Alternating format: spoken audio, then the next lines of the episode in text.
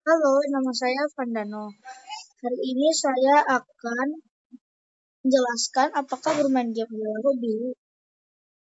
Beberapa guru bertanya kepada saya tentang hobi. Apa hobimu, Vandano?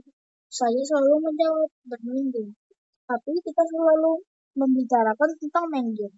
Jarang sekali ada yang menjawab berenang, membaca buku, hari pagi, goes, dan lain-lain. Menurut saya, bermain game bukanlah hobi, tetapi hal yang kita suka. WHO sempat mengklarifikasikan gaming disorder yakni penyakit mental yang berasal dari bermain game. Bermain game bisa merusak mata karena mata kita sensitif terkena radiasi. Dan kita akan terkena buta dan harus memakai kacamata.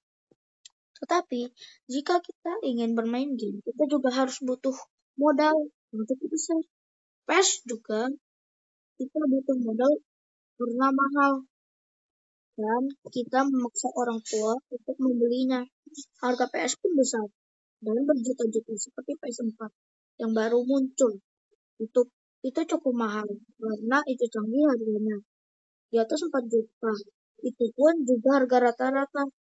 Kita juga kadang membeli monitor. Monitor pun mahal, butuh modal yang besar.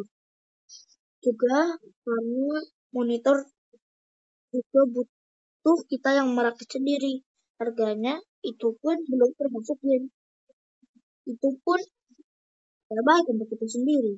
Nah, lebih baik kita melakukan hal yang yang baik buat kita sendiri. Tetapi kita juga boleh terkadang.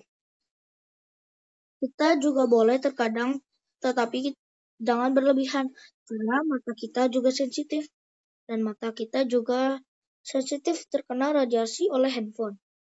Kita juga juga juga jika kita tidak tahu waktu, kita akan kecanduan dan tidak tahu apa-apa. Semua orang mengira bahwa bermain game adalah hal yang sangat bagus.